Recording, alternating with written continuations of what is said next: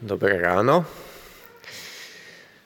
Tak e, ja skôr ako sa dostanem k zamysleniu nad Božím slovom, sa chcem tiež pridať k tej radosnej správe, ktorú už Jozef spomínal. A teda, že o tri týždne tu na tomto mieste bude krásna slávnosť inštalácie brata Petra Kučeru, zakazateľa tohto zboru. A teda ja sa veľmi teším, že po rokoch hľadania, modlitieb, rozhovorov e, sa to konečne podarilo. A teda prajem vám, zboru na Cukrovej i Petrovi, aby ste nachádzali spoločnú cestu a kráčali spolu dlhé roky k Bohu, zdroju väčšného života. Počas jarnej koronakrízy som sa snažil tak nejako lepšie porozumieť fascinujúcej postave proroka Jeremiáša. Na rok 2020 budeme zrejme spomínať ako na nelahké obdobie plné neistoty. Nikto úplne presne nevie, aké opatrenia zaviesť, aby na jednej strane ľudia na COVID neochoreli a nezomierali, a zároveň, aby naša ekonomika na strane druhej neskolabovala a nespôsobilo to ešte väčšie škody. Ani my ako jednotlivci, takí obyčajní ľudia, presne nevieme, čo si môžeme dovoliť ohľadom cestovania, nakupovania, hromadných podujatí. Ja som sa práve dnes ráno dozvedel správu, že zrušili bratislavský ČSOB maratón a polmaratón, ktorý mal byť budúci víkend, na ktorý, na ten polmaratón som sa poctivo pripravoval, ale rozumiem tomu rozhodnutiu. Jednoducho neistôt je viac ako inokedy. A postavu Jeremiáša som si vybral práve preto, lebo celá jeho prorocká služba sa diala v období, Judska, ktoré bolo veľmi neisté, ťažké a smutné. Jeremiáš pochádzal z kňazskej rodiny Chilkius Anatótu. Anatót ležal blízko Jeruzalema. Tam by to možno aj malo byť vysvietené niekde. Vidíte v tej fialovej časti to najvrchnejšie mestečko. Patril do územia kmeňa Benjamín a ležal takmer na hranici Severného a Južného kráľovstva. Jeremiáš začal prorokovať v 13. roku veľmi zbožného a dobrého kráľa Joziáša, teda asi v roku 627 pred Kristom. Tí, čo poznáte históriu Judska, viete, že nasledovalo veľmi zložité obdobie, obzvlášť keď Joziáš zomrel asi okolo roku 609. Lebo nasleduje rok 586 pred Kristom, ktorý je kľúčový. Vtedy je dobitý Jeruzalem Babylončanmi, chrám je zbúraný a strácame tiež stopu Jeremiáša zavlečeného do zajatia v Egypte. Nie v Babylone, ale v Egypte. Tak sa končí viac ako jeho asi zhruba 40-ročná prorocká služba. Jeremiáš sa po 10 ročia snažil viesť Izraelitov k zmene zmýšľania a chovania, teda k pokániu. Jeho zväz, za ktorú bol prenasledovaný a mnohokrát mu išlo o život, bola veľmi nepopulárna a taká paradoxná. Boh mu totiž zjavil, že je jeho vôľou, aby Júdsko a Jeruzalém boli dobité, a aby sa Izraelci poddali Babylonu, odišli do zajatia na dlhé obdobie 70 rokov. Nemajú bojovať proti Babylonu, ani vyhľadávať útočisko u iných národov, obzvlášť nie v Egypte. Naozaj, Bože? Veď Ty si nám zasľúbil túto zem. Nie je ten Jeremiáš náhodou falošným prorokom? Veď my sme tvoj vyvolený národ. Skúsme si to predstaviť aj takto. Predstavte si, že my Slováci sme špeciálne vyvolený Boží národ. Jedinečný oproti iným. A teda poznámka bokom, Zdá sa, že niektorí si to naozaj aj myslia. Predstavte si, že Pán Boh nám zaslúbil túto krásnu zem medzi Tatrami a Dunajom.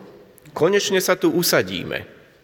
Povedzme, že tu žijeme stovky rokov a teraz príde nejaký prorok, ktorý nám začne vyščítať, že hrešíme, nežijeme dostatočne zbožne a že sa máme zmeniť.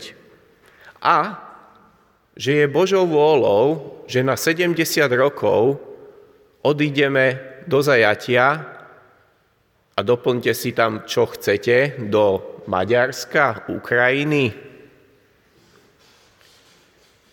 A že teda sa nemáme brániť, pokorne odísť do tej Bekeščaby alebo Užhorodu a stavať tam domy, obcievať polia, robiť v maďarských či ukrajinských firmách, učiť sa jazyk, zakladať rodiny – a starať sa o prospech tej inej krajiny. Čo by ste si asi pomysleli o takom prorokovi? Už len teda to, že či tí Maďari a Ukrajinci sú zbožnejší ako my, že? Jeremiáš však nebol falošným prorokom. On bol blízko Boha. Vyrastal v skvelom období, vyrastal v kňazskej rodine, za doby Oziáša zbožného kráľa. Pán Boh sa k nemu jasne prihováral už v jeho mladosti. Ten text sme čítali, ale ja ho ešte raz prečítam, lebo je dôležitý. Skôr som ťa utvoril v matkinom živote, poznal som ťa. Skôr si vyšiel z lona, posvetil som ťa. Ustanovil som ťa za proroka národom. Povedal som, pane môj hospodine, veď neviem hovoriť, lebo som ešte len chlapec. Hospodin mi však povedal, nehovor, ja som chlapec, lebo pôjdeš ku komukoľvek ťa pošlem a povieš všetko, čo ti prikážem. Neboj sa ich, veď som s tebou. Aby som ťa vyslobodil. Znie výrok hospodina. Potom hospodin vystrel ruku a dotkol sa mi úst, Hospodin mi povedal, pozri, vložil som svoje slova do tvojich úst. Ustanovil som ťa dnes nad národmi a nad kráľovstvami, aby si vytrhávala rúcal, ničil a plienil, aby si budoval a sadil. Prvý raz, hneď na začiatku knihy, keď je Jeremiáš mladý, mu zaznieva toto Božie uistenie. Neboj sa ich, veď som s tebou. Boh povoláva Jeremiáša za proroka a vraví mu slova, ktoré vlastne tak nejako naplno Jeremiáš pochopí až o mnoho neskôr. Potom mu dáva Boh dve videnia. Najskôr vidí mandlovníkový prúd. Potom vidí prekypujúci hrniec s otvorom od severu. Hospodin mu oznámi, že príde nepriateľ od severu, a že Jeremiáš bude tieto veci komunikovať svojim súkmeňovcom. Pozri, ja som ťa dnes urobil opevneným mestom, železným stĺpom a bronzovou hradbou proti celej krajine, proti kráľom Judska a jeho kniežatám, proti jeho kňazom a ľudu krajiny. Budú proti tebe bojovať, ale nepremôžu ťa, lebo ja som s tebou. Znie výrok hospodina, aby som ťa zachránil. V ďalších kapitolách sa ten dej odvíja. Dozvedáme sa o nevernosti a skazenosti Izraela, Božom súde. Prorok sa stáva osamoteným, nenávideným, opusteným pre svoju zväzť. V 15. kapitole potom zachytávame vnútorný zápas Jeremiáša a rozhovor s Bohom. Prorok je daný Bohom do karantény za svoju službu. A hovorí, beda mi matka moja, že si ma porodila, muža škriepok a muža hádok pre celú krajinu.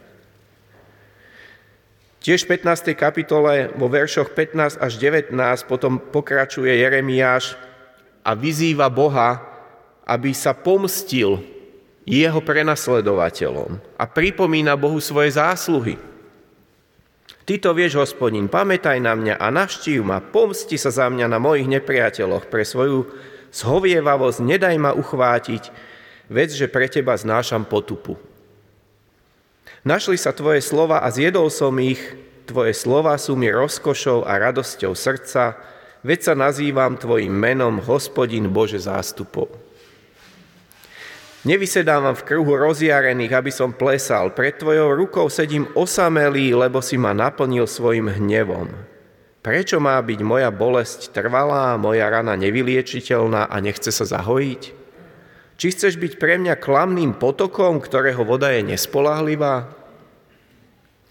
No Boh nedbá na túto seba ľútosť a vyzýva proroka k obráteniu sa. A znovu zaznieva Božie uistenie. Preto takto hovorí hospodin, ak sa obrátiš ku mne, navrátim ťa k sebe, budeš stáť predo mnou, ak budeš oddelovať vzácne od bezcenného, budeš akoby mojimi ústami, oni nech sa obrátia k tebe, ale ty sa neobracaj k ním, urobím ťa pre tento ľud pevnou bronzovou hradbou, budú proti tebe bojovať, ale nepremôžu ťa, lebo ja som s tebou, aby som ťa zachránil a oslobodil. Znie výrok hospodina, vyslobodím ťa z ruky zločincov a vykúpim ťa z ruky ukrutníkov. A ideme ďalej textom. A v 20. kapitole znovu prorok konštatuje, že je len terčom posmechu celý čas a že slovo hospodinovomu slúži iba na pohanu. Povedal som, nebudem ho pripomínať a nepoviem už ani slovo v jeho mene. V srdci ma však slovo pálilo, ako blčiaci oheň, zadržiavaný v mojich kostiach. Snažil som sa ho v sebe zadržať, ale nevládal som. Počúvam zlomyselné šepkanie mnohých, hrôza je naokolo, udajte ho, udáme ho. Všetci moji priaznivci striehnú na moje potknutie a zda sa dá zviesť, premôžeme ho a vypomstíme sa na ňom. Hospodín je so mnou ako mocný hrdina. Preto sa moji moj, prenasledovatelia potknú a nič nezmôžu. Znovu konštatovanie, že hospodin je s Jeremiášom. A to, že Boh bol s ním, by sme mohli ukazovať na ďalších a ďalších miestach tejto prorockej knihy. Raz ho napríklad hodili do cisterny, kde už nebola voda, bolo tam iba bahno, on sa do, nej, do ňoho ponáral a akoby náhodou išiel okolo nejaký eunuch, ktorý mu pomohol a zachránil ho.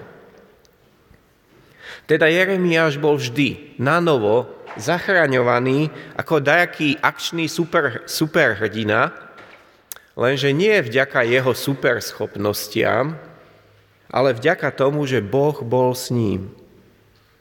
Jednoducho Jeremiáš žil vo veľmi neistej dobe, kedy mu veľakrát nezostávalo nič iné a nik iný okrem Boha samotného. To uistenie ja som s tebou, ja budem s tebou, nie je ničím neobvyklým v Biblii. Počuli ho Jákob, Jozef, Mojžiš, Jozua, Gideon a mnohí ďalší. Často v prelomových, zložitých situáciách, rozhodnutiach a životných obdobiach. Keby sme mali viac času, tak by bolo nesmierne obohacujúce, počuť príbehy vás, ktorí tu dnes sedíte. O tom, ako vás Pán Boh počas života mnohokrát uisťoval o tom, že je s vami. Zrejme každý človek a každý z nás, ktorý tu dnes sme, príde niekoľkokrát alebo veľakrát v živote do situácií, keď mu naozaj nezostane nič iné, a nikto iný, okrem toho tichého Božieho hlasu, ktorý nás uistuje, neboj sa, ja som s tebou, ja budem s tebou. Toto uistenie potrebujeme aj teraz, keď prichádza jeseň. Zrejme prídu chrípky a tým aj neistoty. Je to korona, či len obyčajná chrípka, alebo iba nejaké nachladnutie, kašel, Mám ísť na test? Alebo radšej nechám to miesto iným? Mám zostať doma? Máme byť s rodinou nejako izolovaní, lebo všetci nejako pokašliávame? Mám chodiť do zboru? Do roboty? Mám žiť viac v takej ešte vo väčšej opatrnosti alebo v odvahe? Mám sa všetkému a všetkým vyhýbať, ako sa len najviac dá? Prežijem tú izolovanosť? Množstvo otázok. Na začiatku Novej zmluvy v prvej kapitole Matúšovho Evanielia má Jozef sen, v ktorom sa mu zjaví aniel a okrem iného mu pripomenie slova proroka Izajáša. Hľa panna počne a porodí syna a dajú mu meno Emanuel, čo v preklade znamená Boh s nami. Kristus je Boh s nami. Kristus je Boh s tebou. Na konci toho istého evanielia samotný pán Ježiš zasľubuje učeníkom a teda aj nám. A hľa, ja som s vami po všetky dni až do konca sveta. A takmer na konci písma, v 21. kapitole zjavenia Jánovho, sú tieto dva verše. Od trónu som počul mohutný hlas. Pozri Boží stánok medzi ľuďmi. Boh bude s nimi prebývať. A oni budú jeho ľudom. On sám ich Boh bude s nimi. Zotrie im z očí každú slzu a smrť už viac nebude, ani smútok, ani nárek, ani bolesť už nebude, lebo čo bolo skôr, sa pominulo. Nielen Jeremiáš počul tú dobrú zväzť o Božej prítomnosti. Písmo od začiatku do konca je plné príbehov a uistení určených konkrétnym ľuďom. Ja som s tebou. Ako píše Eugene Peterson v jeho knihe o Jeremiášovi. A je to výsostne aktuálne v dobe koronakrízy. Ak zabudneme na to, že noviny sú len drobnými písmenkami pod čiarou na spodku písma, a nie naopak, nakoniec sa budeme báť výjsť ráno z postele. Uvedomujem si, že aj v tomto spoločenstve, spoločenstve ste všeličo prežili. Aj to, že ako jednotlivci ste si už mnohým prešli. Niektorí ste prišli o životného partnera. Iní ste stratili dieťa, súrodenca. Ďalší ste nemohli mať deti. Stratili ste rodičov, blízkych ľudí. Mnohí ste zažili ťažké detstvo, mnohé brutálne vzťahy či hádky. Viacerí ste bojovali či bojujete so zákernými nemocami alebo zraneniami ale zažili sme každý aj mnoho úžasného a krásneho a poznášajúceho. Mnohé také životné, krásne drobnosti. Zažili sme lásku, vieru, zalúbenie, radosť, hlboké stotožnenie sa s Bohom. Pocitili sme vôňu vláskou malého bábetka, čerstvo pomletej kávy či pokosenej lúky. Chuť zmrzliny z kounu, či výborného jurského vína. Zažili sme slanosť pier z morskej vody, západ slnka v Chorvátsku či vrchol rysov. Počuli sme Bachovú omšu alebo koncert YouTube. Videli Klimtov bosk, Michelangelovho Dávida alebo Da Vinciho Monalízu. Precítili momenty, ktoré nám jednoducho vohnali do očí slzy šťastia a dojatia. A preto aj milujeme život – a chceme zápasiť aj v tomto čase neistoty. Teda nech tak, alebo tak. Vec aj ty, že aj tebe, tvorca tohto vesmíru, aj v tej súčasnej situácii, v koronakríze, zaslúbuje, ja som s tebou, ja budem s tebou. Po piesni bude nasledovať slávnosť Večere pánovej chlieb a víno. Ako symboly Kristovho obetovaného tela a jeho vyliatej krvi. Za hriechy ľudstva, za hriechy moje i tvoje. Nová možnosť pre teba i pre mňa prežiť uistenie o Božom dotyku, odpustení, láske a jeho prítomnosti. Amen.